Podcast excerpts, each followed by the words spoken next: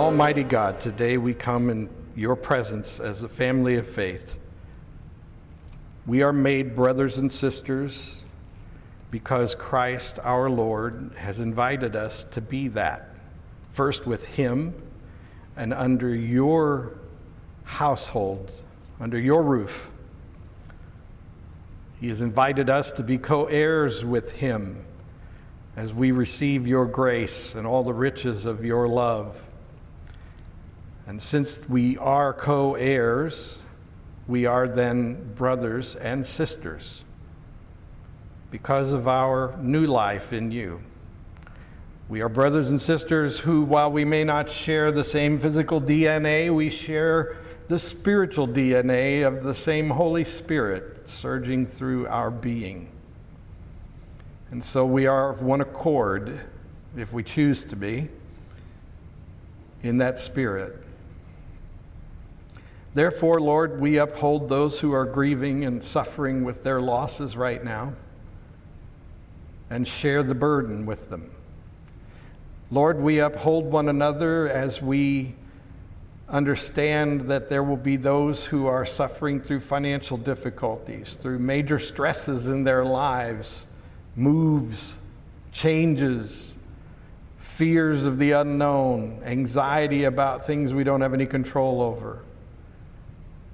We are united together in one spirit as we see our loved ones growing older and losing control over their lives, as we see ourselves growing older and losing control over our lives. We are united, Lord, in our prayer for those who are suffering in hospital beds and nursing homes and other places where they are receiving care in their homes and in loved ones' homes. We are united, Lord, in our prayers for the caregivers, the ones who bear the burdens of others joyfully and with faithful determination. We especially pray, Lord, for the medical personnel, and we don't even have the capacity to name all of the roles that are fulfilled, Lord, but when we imagine those who have put themselves right in the face of difficult times and hardship, for the sake of others, we see medical care and all the resources associated with it and the people who make that happen. We see those who provide emergency medical care and those who provide emergency rescue and recovery from accidents and injury. We provide, we, we see those who provide uh, relief when there are accidents and fire, and, and first responders are there with their training and their apparatus and their compassion. We see the self sacrifice of law enforcement officers to provide for peace and security. We see them suffering, Lord, because of the actions of a few who have done things that we all disapprove of and agree that are immoral. And we see, Lord, those who have suffered oppression unjustly. We see, Lord, how you hate oppression and how you call your people to be better than that. And we ask, Lord, that you might make us more like you in the way that we see each other, to see souls of sacred worth to you. But Lord, we ask for wisdom and discernment. We ask for genuine honest negotiation and communication during difficult and trying times. We pray, Lord, that where Satan is providing fuel for chaos, that you would take over and bring your great, majestic cosmos, your order. We pray, Lord, that you make us your instruments of order. Lord, there are many things in our family of faith right now that are coming to mind, many specific needs, and so we join together in that silent affirmation of each other's particular call to you and cry for help so that we're not alone in that we pray together and feel the same spirit. And finally, Lord, we share words in common that Jesus taught us, and then we say them together as a way of being one with you and one with each other. Our Father, who art in heaven, hallowed be thy name. Thy kingdom come, thy will be done, on earth as it is in heaven. Give us this day our daily bread, and forgive us our trespasses, as we forgive those who trespass against us. Lead us not into temptation, but deliver us from evil. For thine is the kingdom, and the power, and the glory forever. Amen. Amen. Think about that. Those words in that prayer address many of the things that come to mind right now. Deliver us from evil. Thine is the kingdom and the power. You know, when you say those words, they're pretty comprehensive. Uh, many, many, many, many years ago, I read a little booklet and applied it, and I found it very fulfilling. Um, it was called Praying the Lord's Prayer in an Hour. And basically, if you took the elements of the Lord's Prayer and you prayed over each element with some determination, you know, to, to, to, you know, Our Father who art in heaven, what does that even mean? You know, and, and it becomes a, a deeper sort of recognition of, of what Jesus meant for us to take away from that prayer. So I commend that to you and uh, encourage you to do that. Today we're going to start a new sermon series. And this series is meant to deal with the times we're living in right now. It's become impressed upon me over the last uh, months that we are, as Shiloh, as the church, capital C church community or family, a people who are leaving behind something and entering into a wilderness something and looking for a promised land something. And that's what it's been feeling like to me. And in some of my communication with you, I've even used those words, you know. And so this series of messages is actually just thematically about wandering in the wilderness. But before we can talk about wandering in the wilderness, we have to talk about how we get to how we got in the wilderness in the first place. And we had a very uh, a good time in the Sunday school class today, and I would recommend that you get the Sunday school notes. Remember that the sermon notes and the Sunday school notes came in your email this morning if you have yourself signed up for our emails. They were on your app, if you got the app.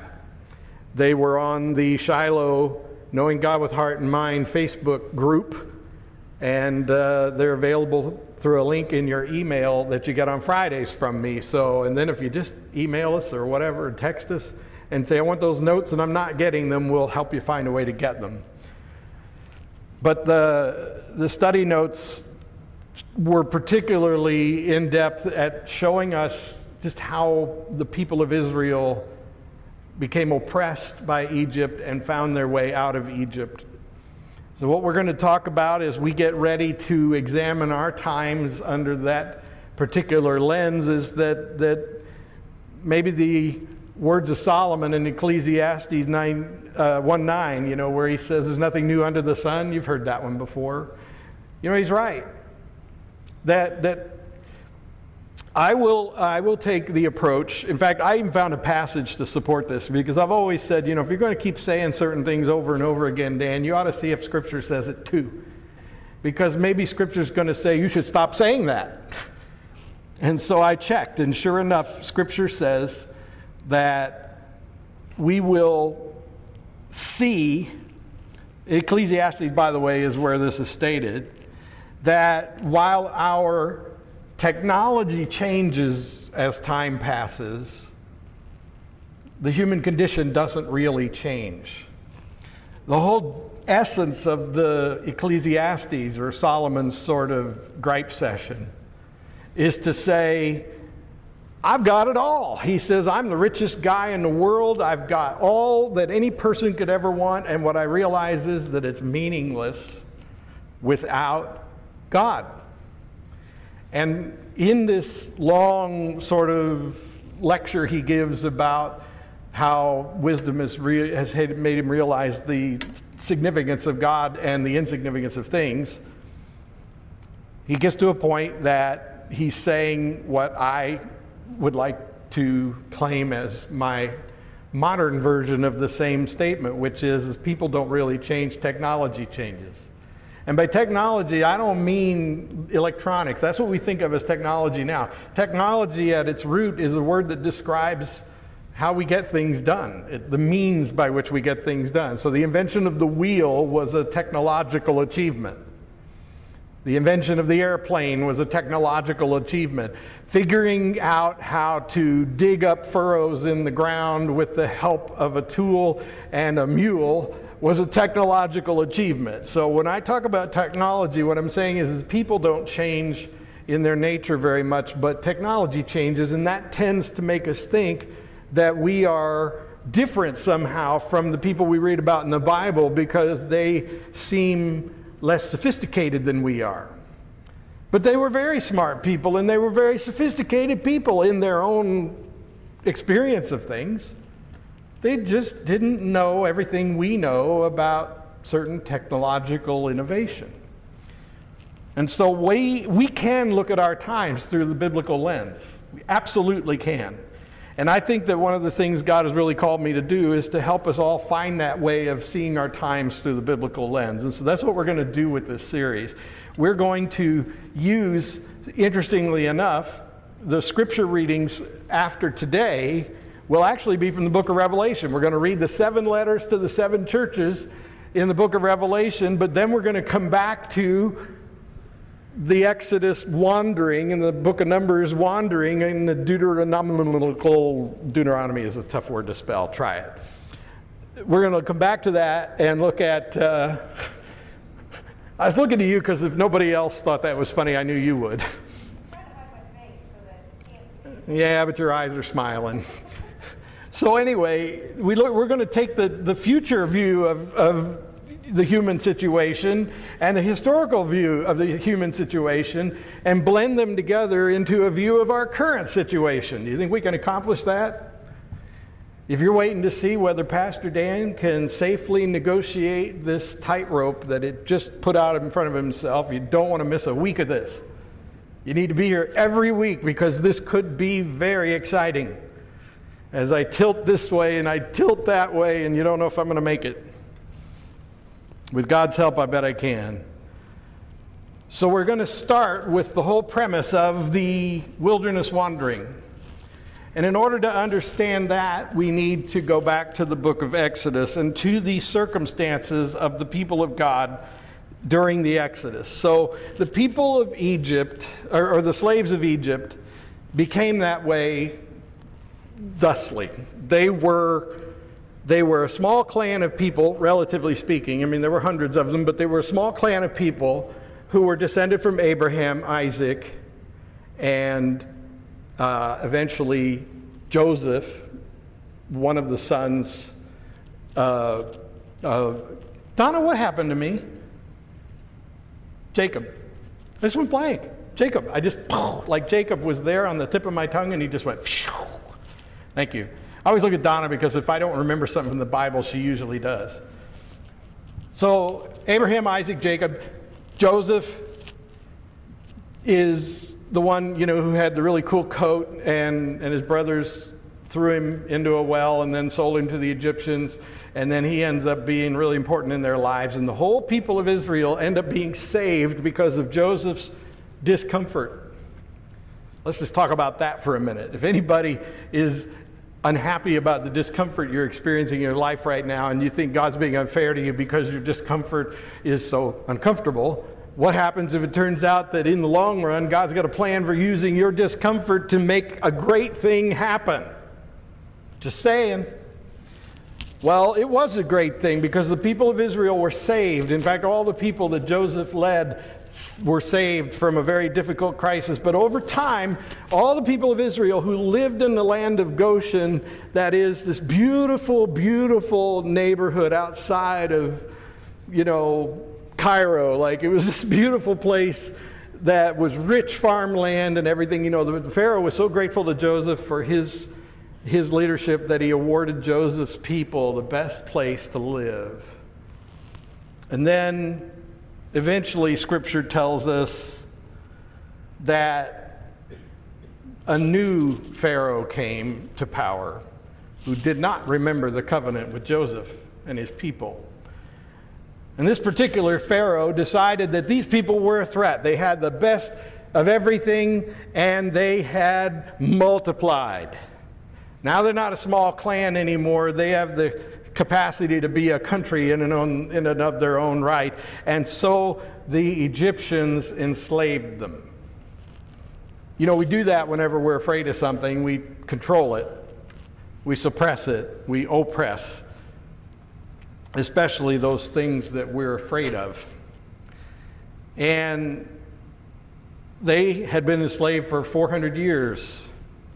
That's a lot of generations of people, so that by the time God decided to respond to their cries for mercy, I think it's interesting because I wonder how long it took them to remember who they are and where they came from so that they called out to the God of their ancestors.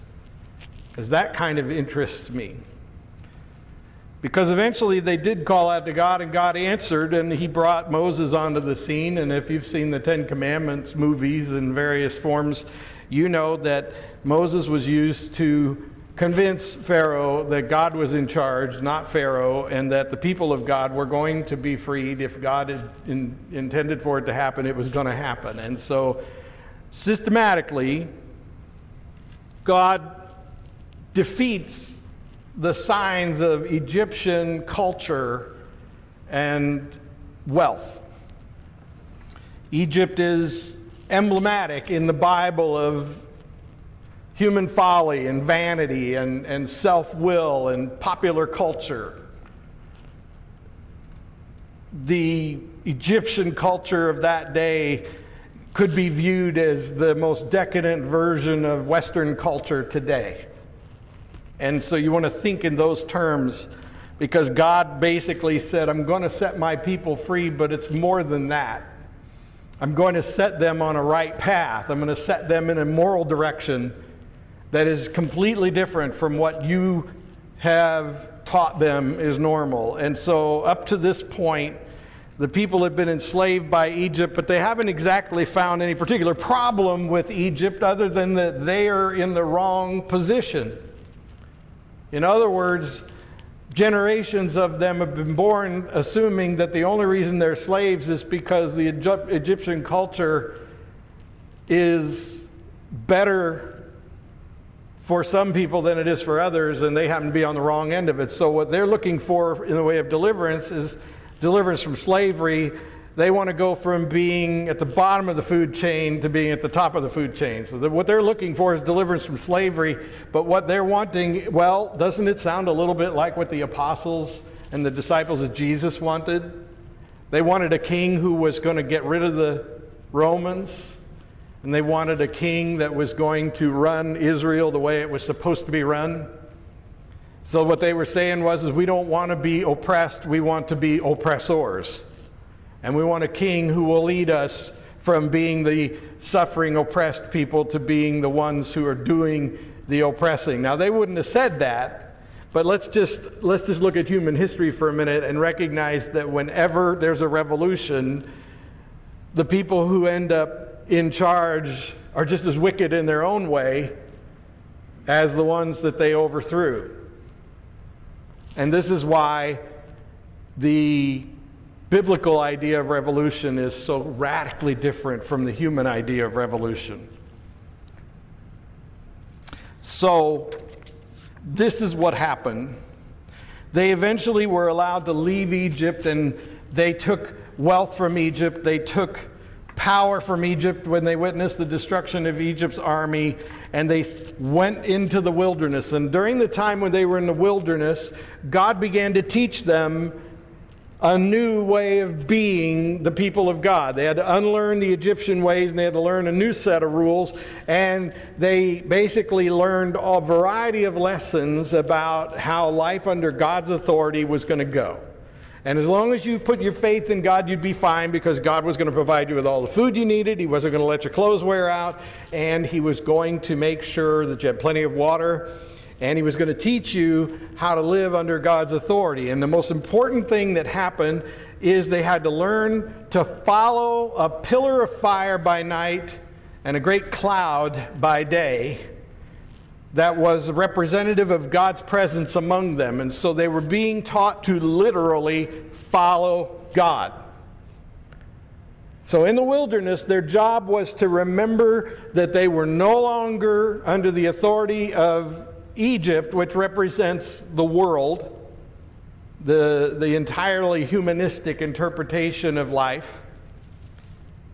They were under the authority of God, and they literally followed God wherever God led them. So they would pitch their tents, they would camp, they would eat their manna, they would study and learn and live together, they would take care, because they didn't have to fix anything, nothing wore out. So, what were they learning to do in the wilderness? They were learning to be the people of God. And when they learned to be the people of God, they would be allowed to go into the promised land. And the culmination of God's plan was that right before they could go into the land of promise to live in this theocracy or this, this rule of God society that they were about to take on, the thing uh, that they needed to do was get a basic set of rules to operate by. And so Moses comes down from the mountain with the Ten Commandments, right? You remember that part because it's in the movies. Moses comes down with the Ten Commandments and what does he find? They got desperate. They got scared. They got anxious. They realized they took all of Egypt's money with them, but they didn't have any place to spend the money, so they decided to turn the money into a golden calf and worship it. Which I'm sure you recall did not please God. And so God did some major punishment.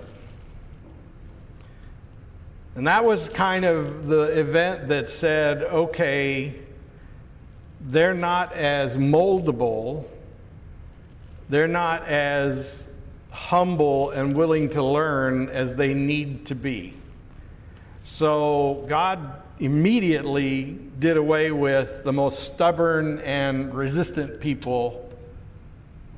You know, Edward G. Robinson, down the, you had to see the movie right? One, fav- one of my favorite actors from the old days, and you know that was it. Dathan, down the, down he went. So then God says, okay, so the rest of you seem like you're sufficiently shaken by this, and you, you've begun to remember who I am and how this is going to go down. And so they wander in the wilderness a little while, and Moses goes back up and gets another set of the Ten Commandments, you know, and, and then he comes back and they get to the edge of the wilderness and they're ready to look into the promised land, so they send these spies. Twelve spies are going to go in and spend uh, about a month exploring the promised land. And when they come back after their exploration, 10 of the spies whine and complain to the group about how there are big, scary people over there. And we're like grasshoppers around them, and we're all going to die. Remember, this is the same people who watched God do 10 plagues to destroy the superpower nation of their times. This is the same people who saw God crack the earth open and dispose of the ones who were willing to give up worshiping God in favor of worshiping an idol they created with their own hands. This is the same people who have been getting manna delivered to them every day free of charge. Same people who got fresh water wherever they needed it, regardless of whether they were in the middle of a dry wilderness. These people came back from exploring the wilderness and said, Nah, it's too big for us, it's too vast, and the people are too scary, and we can't do it. Ten of them said that. Two of them, Caleb and Joshua, came back and said, Have you seen the grapes over there? They got grapes as big as watermelons over there. Man, it is awesome. We are going to be so lucky when we get over there because as soon as we kick their butts, because, you know, God's going to get them. Did I just say that? Oops. God's going to get them, and then we're going to get the grapes, right? And, and everybody says, You two are cracked. You guys are nuts. Yeah, you two are nuts. Yeah, you're right, Courtney.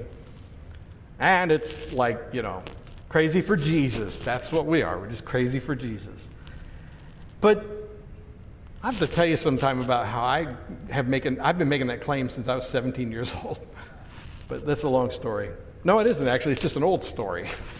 But anyhow, the difference was these two guys saw the big grapes and all the benefits of being in the land of God's promise and how all it took was for God to do what God always does and everything would be fine. But 10 of them said, nah, this is too big for God. Seriously? Well, it's because they were focused on themselves.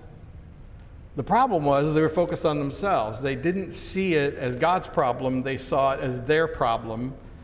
And it means that no matter how many times they saw God at work, they never understood that it's God at work. And that it isn't God using you it isn't like God sits in heaven with his notebook out and says, You know what I need right now is somebody who's really good at fighting giants. I need somebody who's really good at harvesting massive grapes. I need somebody who's. It's not like God needs you or me for anything. And if you remember the series about men and women after God's own heart, what we understood was is what God needs is people who are willing to put their faith in God. That's all God needs, but God doesn't need that, but God uses that. And so the difference between the two guys and the 10 guys is the two guys said, God's got this. Let's go. But then it becomes apparent that while they're on the cusp of living into the promise, they're not ready. That most of those people are just too hard hearted, too set in their ways too completely wrapped up in themselves to recognize that they could be the most complete version of who they are if they would give their lives entirely to God. And that with God's help, all of who they are is more than sufficient to take on any task that God gives you. Joshua and Caleb got it. But a whole generation of people just couldn't get it through their heads that that's what church is really about. Yeah, I said that. They called it being the people of God in the promised land. We call it being the people of God at Shiloh United Methodist Church. I mean, it's still the same thing. It's still the same thing. We're either the people of God or we're the people who go to church here and we look at our problems as something we can accomplish within our means and our gifts and graces. And, you know, so what we're looking at, and this is what this whole series is going to be about, we're looking at the church right now and we're saying, holy smokes. In January, we were looking at a pretty tight budget based on the projected income. We were looking at a church that was on the verge of going through a major political crisis because there was going to be a general conference that would lead to a split in the church denomination. And our congregation was going to have to figure out at probably about this time what we were going to do about it. So we were kind of enslaved to the world, in a manner of speaking. We were dealing with worldly matters and we were trying to figure out how to deal with worldly problems. And then COVID comes along. Boom, plague. Right? One of my favorite jokes for the last few weeks has been you know, I walk through Walmart or something, there's all these people wandering around without masks on and they're getting in my face or whatever, and I'm thinking, don't you know there's a plague on? You know, that's because I love old movies and people used to say that about the war, right? Don't you know there's a war on? You know, loose lips sink ships. Unmasked faces cause disease to spread. I, you know, whatever. It's just a joke in my mind, but the point is, is that we, we can really look at this as a plague. We really can. We can see this as a plague that God for whatever reason is allowed to happen. And, and it doesn't matter whether you know, we believe it's real or whether we believe the government's manipulating. The bottom line is, is all of our lives have been disrupted by this thing. Utterly and completely disrupted. There are people who are suffering because isolation and lack of human contact isn't good for you. There are people who are suffering because their jobs have been lost as a result of this thing. There are people who are suffering and angry because it doesn't feel like the government's in control of anything or knows what to do. And there are people in the local church like this one who are going, What happened to our church? We closed the doors for three months. And there are people who, when it's all said and done, can look at this in retrospect and see that it was a plague. And after the plagues that were inflicted, uh, nine of them were inflicted on Egypt. The last one was for everybody the death of the firstborn. And the only reason Israel got off the hook on that one was because God provided them with the sacrificial lamb whose blood on their doorposts caused God's wrath to pass them by. In other words, they had every, every reason to deserve it. They were just as guilty in God's sight and just as worthy of that wrath as anybody, and God spared them because of the blood of the Lamb. And so here we are, wandering in the wilderness, people who have been saved by the blood of the Lamb, people who have witnessed the plague and how it affects the people who are not saved by the blood of the Lamb. And we have to decide whether we want to align ourselves with those people or with the people of faith, like Caleb and Joshua.